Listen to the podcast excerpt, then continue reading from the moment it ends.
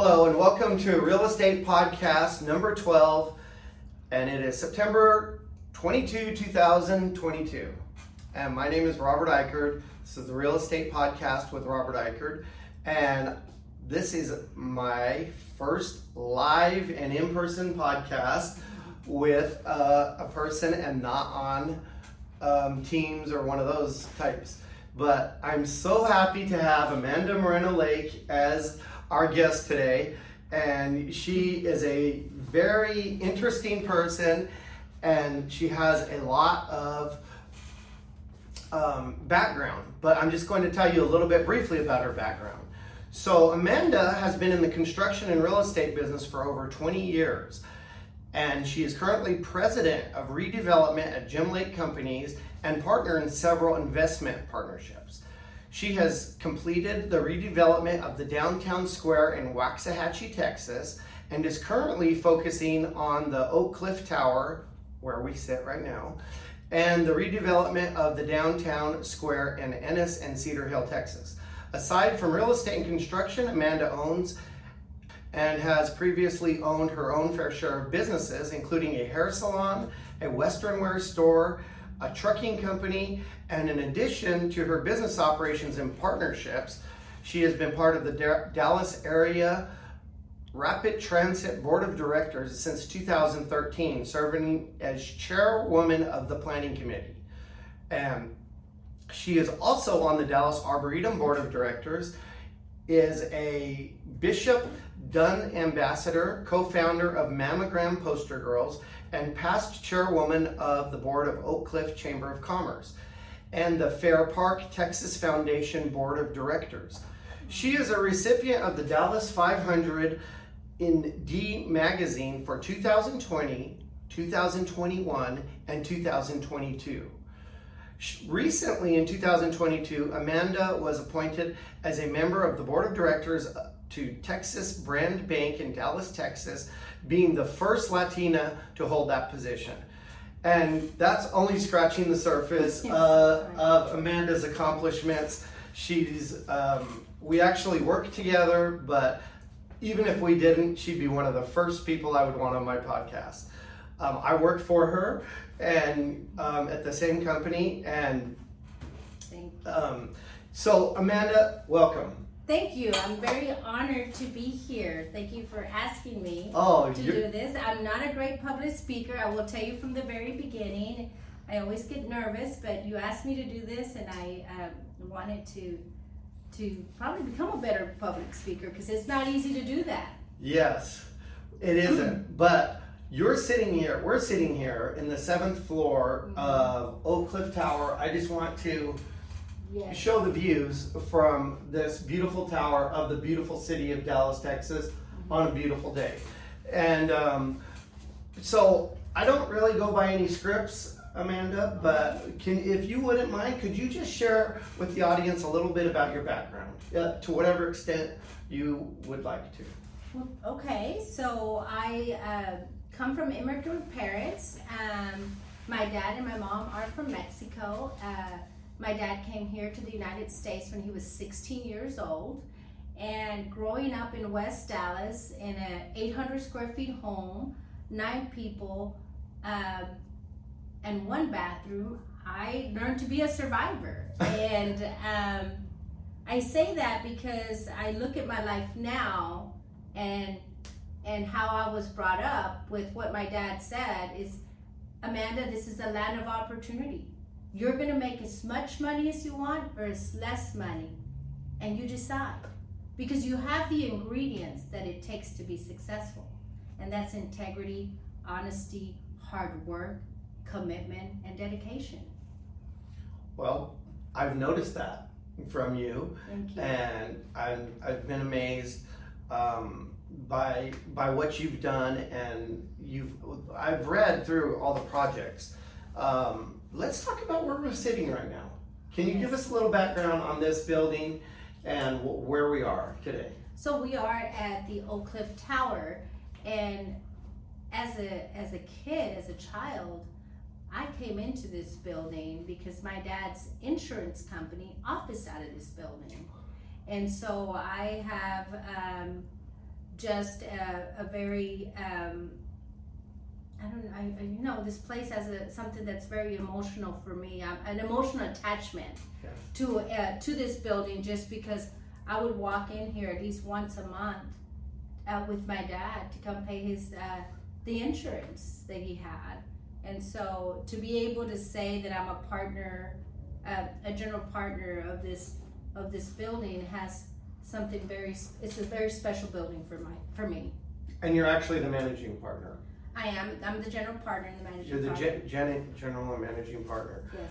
And um, so this is an interesting building. I, ha- I actually managed it before I even came to your company. Okay. And so you all have done amazing things. This floor, everything is modern and upgraded and getting more so all the time. And um, one thing I, ju- I just can't get over is the views. And I'm glad the people that are watching the podcast can see what kind of views are from this building. If you're in the middle of Dallas, you might see another building right up front, but we're a little bit behind that or a little bit south. So we have actually, I think, the best views in Dallas right here. And this building, Robert, is the the the, the biggest office tower here in the southern sector. Um, within Jim Lake Companies, we probably manage about um, ninety percent of the office uses in in Oak Cliff in the southern sector, and um, spending the time um, in just redeveloping this in itself, i it's it's it's a big task. Yes. Um, there has been a lot of um, work done that maybe you can't see, but there's a lot. There was a lot of infrastructure stuff that we needed to do, a lot of mechanical stuff we needed to do because there was a lot of deferred maintenance, and so we've we've we're getting through that, and yes. and then we're now we're going to start really focusing and making sure that this building looks we we turn it into a class A building, and Yes. that's that's my goal. Yes. And this, we're sitting in a Class A conference room right now. Thank you. And um, I really feel that way. Um, Thank you. So t- tell me about, tell, uh, I mean, this is an international podcast. Okay. What can you tell people about Dallas, Texas, and then maybe more particularly South Dallas, where most of your properties are focused? Well, also in other towns I know as well. Right. I would say that uh, I love I love our city. Uh, our city of Dallas has so much opportunity, and uh, and I always say that I want to do the best that I can to make a difference, to make our community the best that it can be. And um, if you're in Dallas, if you're not making money, there's something wrong. well, I mean, a couple of things I've liked about Dallas and is we're in the center of the United States. Right. And the United States is a major country in the world. So we're in the center of a major country in the world. And you can get a lot of places very easily from Dallas. Right. You can go to Mexico City, you can go to Canada, you can go to New York nonstop. You could go to London, you could go to LA. You, I think you could probably go to Hawaii nonstop. You can do all these. You and so, not to mention we have the Dallas Cowboys and the Dallas Mavericks. so, well, but we won't get too too much into that right now because I know we have a lot of people from a lot of places watching this. But um, that's just some local bias that comes out. And now, um, Amanda, what what is it that you can tell us about South Dallas, which I know you have a special place in your heart for? Right. Um, South Dallas is very unique and different. Uh, there's more land in the southern sector that can be redeveloped. I think that whenever you create a plan development area in in we, we work by districts or city council districts. We have 14 districts in our city. And when you create a plan development area and you create a master plan, it just makes it easier for developers or redevelopers to come and invest. Um, it's important to have a direction. And uh, for me, the city of Dallas and Oak Cliff or the southern sector is is beautiful. It's there's Yeah. just a lot of land and and um, that's available. And um, and if you're not investing, you, what do I always say is the key to real estate is learning how to buy right Right. and um, and to have that vision. It's important. Well, you are known as the Queen of Oak Cliff. Oh And I don't mean to embarrass you, No. but can you tell us how that happened? Well, um, like I stated earlier, I'm not a really good public speaker or to have cameras in front of me. Um, I, I come from humble beginnings and and I really believe that if you go out and take the risk and and go out and try, you never know until you try. And so to have that title, I mean, it's it's you know I I, I discovered it because my my granddaughter would always say, you know. Um, you're the queen because I live. She loves the house. And my our our home was built in 1926, and my son as well. He always called it the castle, and she just said that I was the queen, and she is the one that notified me that I was uh, the queen of Oak Cliff. And she asked Siri, and she's like, "Grandma, you really are. Yes. You really are the If you go to your iPhone and you say, "Who is the Queen of Oak Cliff?" Amanda, you If don't. You don't. And Google says it, it must be true. and so. Oh, Um, that's so funny. I always said then that means that you're the princess and then my son is the prince. And Yes. so I, I have a, a beautiful family. I'm very fortunate um, to have a great family. I, I just believe that you don't ever grow by yourself. You grow with people that surround you. And it's important. I cannot take any credit. I've been blessed with a lot of wonderful people that have helped me be where I'm at today because Yes. it's, it's there's it's not just me. I, I really, honestly, I, I'm getting more credit than I deserve, Robert. Well, the, okay, that's true, but it's not true. I mean, it, what's not true about that is, Amanda, I've seen you in action. I mean, you are a businesswoman from I don't know what time you start in the morning. I think I think it's probably five in the morning. You get I've, some emails from me. I've, I've actually talked to you uh, around that time. yes. Um, but um, and then till late at night. I mean, you you're uh, heavily involved in the community. yes. You're heavily involved in business, and uh, you're just an inspiration to a lot of people. And um, so let me just kind of go on a little diversion here, which I constantly do. So. Um, well, one of the diversions I wanted to say is, what are, I mean, you could just be making money, and I know you're good at it, and you're good at real estate, but you choose to spend a lot of your time not doing that. You choose to spend your time on the mammography, um, fam- mammogram poster girls. mammogram poster girls, um, the DART board, my goodness, the time you spent, and that means Dallas area rapid transit, and that. Why don't you tell the, you know more than me, why don't you tell the, the guess what Dallas area I- rapid Transit? I was on um, on DART for eight years, but I don't believe that I could be. I, anyone should be on a board for a very, very long time. I believe in giving an opportunity for new energy and new i- different ideas. I did serve on the DART board for eight years, and it was it was a wonderful experience. It was a learning experience. I really want to say that you have to get involved in your community you have to know who your city plan commissioner, who your city council person is, who your state representative is. That is extremely important. You have to get involved with your local chamber. I've been a member of the Oak Cliff Chamber of Commerce for almost two and a half decades or more. But And what did we just recently have with that? we, we had a, a gala, we had the Taste of Oak Cliff, and it, you know, the- Hundred, was it a hundred year anniversary? Yes, Right. it was our yes, it was, and you have to participate because it's it's it's not all about chasing the almighty dollar. It's about building relationships. And when you build relationship, money comes. It's extremely important that you get involved in your community and go out and vote and make a difference. Make make your community the best you can.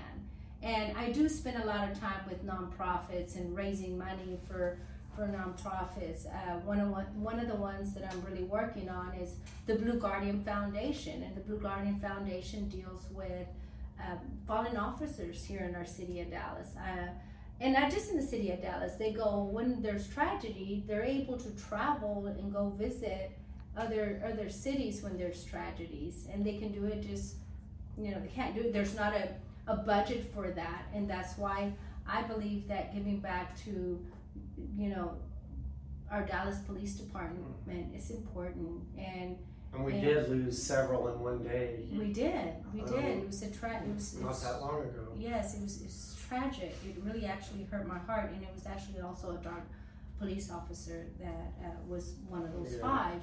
But you have to give back because they are out there risking our their lives Right. for us. right. So I do get involved with with raising money for nonprofits. It's it's extremely important for me, and it's extremely important. It should be extremely important for everyone. Is to give to give back, and we're Right. having a, a gala for them uh, in November the fifth. Okay. Um, I did it last year, and my goal is to raise two hundred thousand dollars.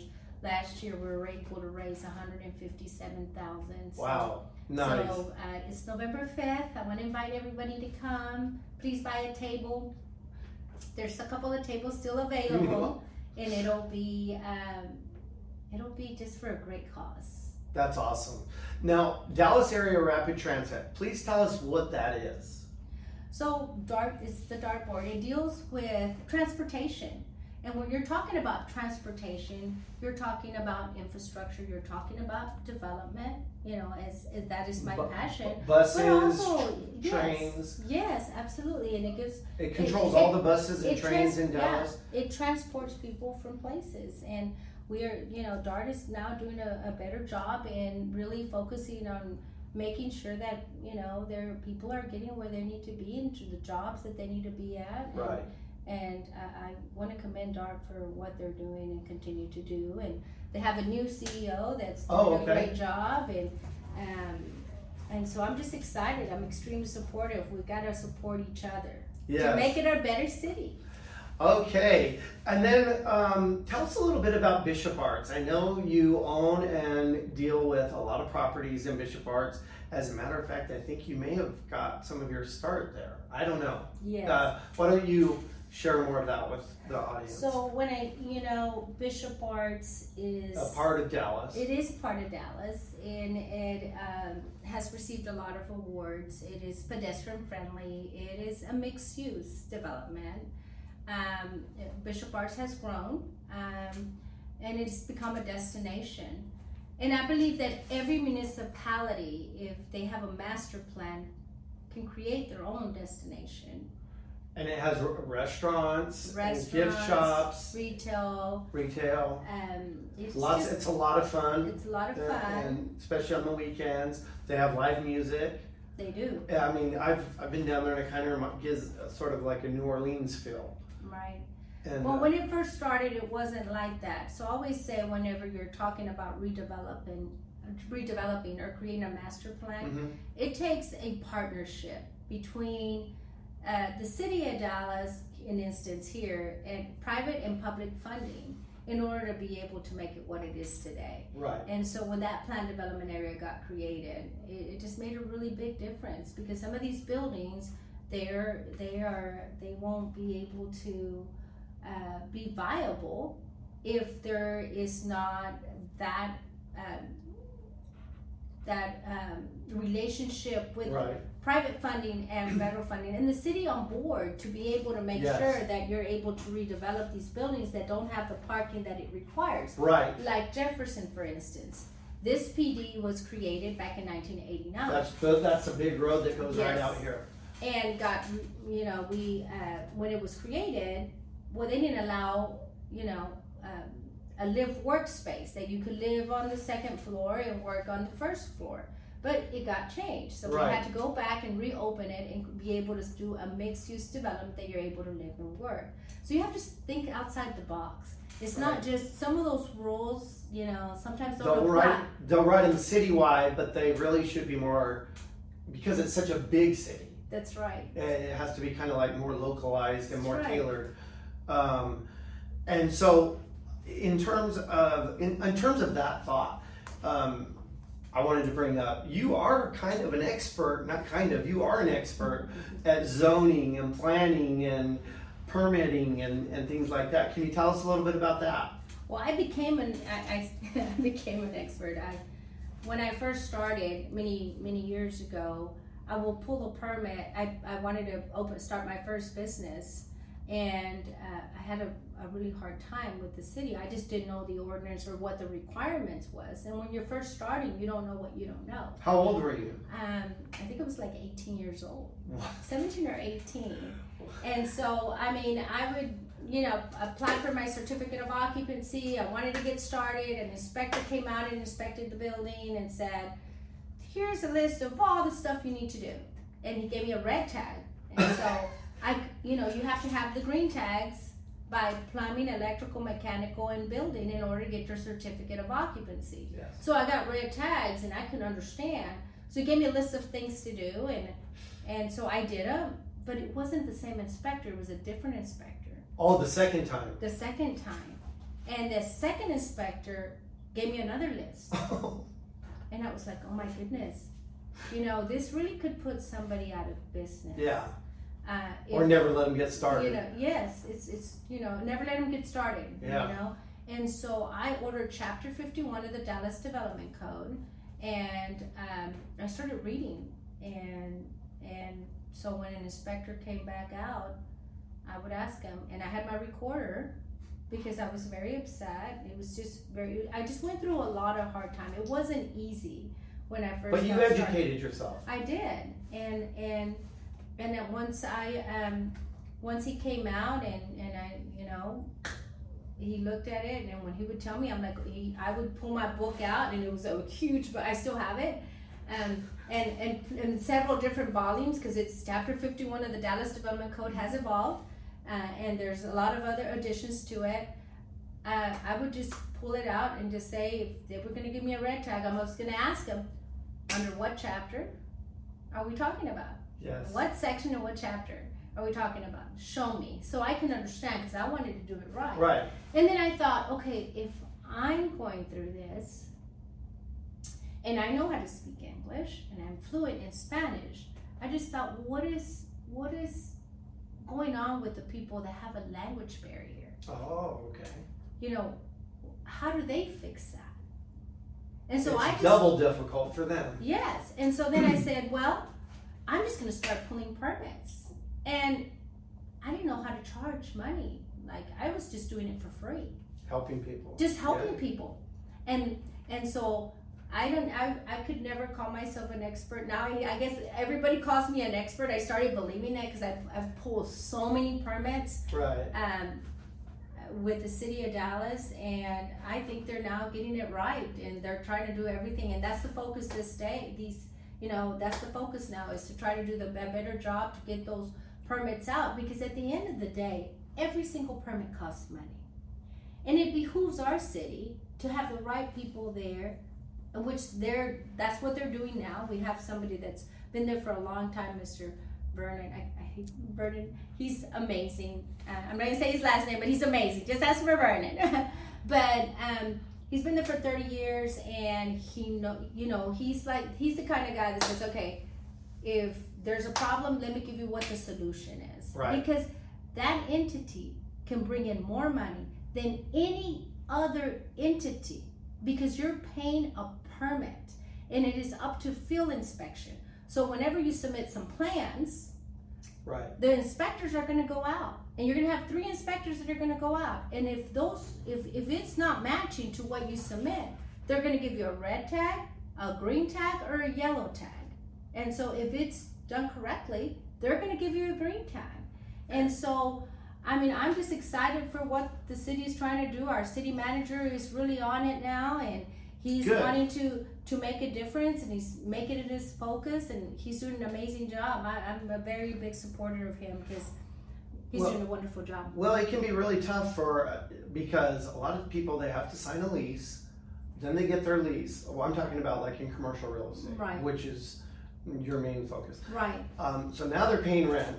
yes Then they got to go through and get their CO, their certificate of occupancy. correct And if they're not following all these steps and all the, it can, time is money. And they're paying money out and they're still not open. So I can see where it's such a, a big issue and I deal with it myself, as So- you know. Uh, yes, so my recommendation, and this probably doesn't help the landlords, but I've been a, I've been a tenant before I became a landlord. right. And so I've, I've done both, right? Right. I've done, I've, I've been a tenant, I've been a landlord. So there's times if there's gonna take time, that's why it's important before you sign a lease, for you to do your due diligence. Right. Is this gonna be the same use? Are you gonna be able to submit, have to submit a floor plan, a site plan, a parking Right. analysis? Like, go down there and get informed before you sign a lease, because once you sign a lease, the rent starts. Right. And if it's So- gonna be a complicated use where you're gonna have to change the use, Yes. my recommendation to everybody out there is to ask the landlord and put in special provisions that I don't start paying rent till I get my certificate of occupancy issued. Be- because if you're renting an empty box and you have a dream of a restaurant in there, And it's gonna That's take one- three months that- and you're paying free you're paying rent and Right. you're not able to open. right? You have to have a hood system. You have to have a A grease A trap, grease a trap. hood, and if you're gonna maybe have a liquor license. Yes, You you're gonna have alcohol sales, and that in itself takes time. So you really have to do your due diligence when you're Right. opening up a business. Yes. Um, I've actually, in the past, before buying properties, I've written to the city and I said, even though it may be doing exactly what the, the business that's in there is doing exactly what I'm buying it and I'm going to keep that tenant in, I'll still write them a letter because I want it in writing saying, is this business, I'm sorry, is this building legal for this use? I want to make sure. I want, and I want it in writing from the city. I want them to tell me because if somebody's operating, you, you could buy. This is a real estate podcast. If you're out there buying, looking at a piece of real estate, you don't necessarily want to um, assume that just because they're operating some type of store in there, that that that is appropriate or allowed. It could not be. It might not be. It You might be non-conforming. Yeah, that's right. You want to make sure that the type of business they're going to be putting in, it's an allowable use Yes. within that plan development area or within um, city of Dallas. There's Right. a lot of there's a lot of plan, plan development areas in our city, Mhm. and so so you have Chapter 51 of the Dallas Development Code that we adhere to, but then you have a plan development area that that that is on top of that Chapter 51. with more special rules. Right. Right. And so that that is what is um, referred to. Well, Amanda, we have a lot of young people that watch the podcast, Okay. and young people love podcasts. And a lot of young people, they're not going to watch this. A lot of, well, let's just say this. The audience for this type of podcast is usually people that have an interest, if not a very strong interest, in Right. getting into real estate. And they're smart to watch these type of things. That's Right. and that's kind of one way I'm giving back to the community is by having a podcast and taking the time. And um, I have a, a lot of experience and background too. And so I try to impart that with my guests to people because I think we can reach a lot more people than I ever could. Um, that I probably never would. Obviously, I never would reach the same people. But what, what I'm trying to say is we have a lot of young people that listen to the podcast, middle aged, maybe even older. Who knows? Maybe it wants to make it a second career. What advice would you give them if they want to get into? And I know this is kind of a tough question or a broad question, but okay. I What- handle tough questions. what, uh, what, what, I mean, what would you tell, like, let's just say a young Amanda, maybe her name's something else, but, and she wants to, she admires you and she wants to, what, what are some of the key things you would advise her to, about achieving success in real estate? So what I would advise her would be is that whatever you do, you have to have a passion for it. You have to love what you do. I love what I do. It doesn't even seem like work for me because I love it. And so whatever you're doing, it doesn't even matter what it is. If you have a passion and you discover you have a passion, then you need to go out there and do it. Because how awful it will it will be for you to do something that you really don't even like. Right. Then you just become a robot. It's not even quality of life. I Don't even my want to get out of bed in the yeah, or when you're going, you're like, oh my goodness, I'm having to go to this job that I really Right. don't even like Exactly. and and all these hours and time is so valuable and so what i would say is whatever you do make sure you love it make sure you follow it and never give up. Don't give up.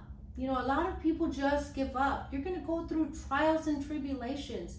It's not going to be easy. But so many people, once it gets hard or it gets difficult, they give up. And so uh, my my message to you is this I didn't have an opportunity to go to college. I started my business at a very young age. I started working not an eight to five job. I was working countless of hours. And you know, but I was I was on a mission because my dad said, Amanda, this is the land of opportunity and you're gonna make as much money as you want as less money as you want. And I took that to heart. But I would hear that from my dad. And then I would hear stuff from my uncles, like, go ahead and get married, you know, have children. That's the best thing you can do is like go ahead, you know, that The Hispanic- traditional, the traditional culture. Right? And that's not what I wanted Or for women, period. They, you know, Yes. go. You know, I started cooking at, at, you know, at the age of like, I'm a, I'm a great cook. Yeah, I know that. I know that. But because my mother, you know, I had to help my mom. You know, there was nine of us, and so I learned how to cook at a very young age, and learned how to wash dishes at a very young age. Uh, by the time I was ten, I was sitting there, and I I was like a chef, cutting up, doing a pico de gallo really quick. Um, but I, I learned how to cook, and I love it. I love cooking. Well, where where does the fire in your belly come from, Amanda? when somebody says no to me, I, I think the key to my success would be, Robert, that a lot of people underestimated me. And when And you, they probably still do. they do. That's okay. Don't even tell them I'm smart. Don't even tell them I'm smart. We don't want to compare your, your financial statement to too many people either. I compare it to a lot of people that think they make more money than me. and I hope that's not coming out as, No. as I'm bragging, but you know what? Um, I would say the key to my success is that a lot of people underestimated me. And they didn't think I was smart and they didn't think I was going to be able to do it. And that was a challenge to you. That was a challenge. And uh, keep let them keep underestimating me Right. so they can see. They don't even know when I hit them with a two by four. I love it. I love it. and And- I'm smart, and, and I'm able to. You're do very it. smart. Uh, you oh, one thing I didn't bring up. Um, you gave the the commencement address. You, would you like to talk about where your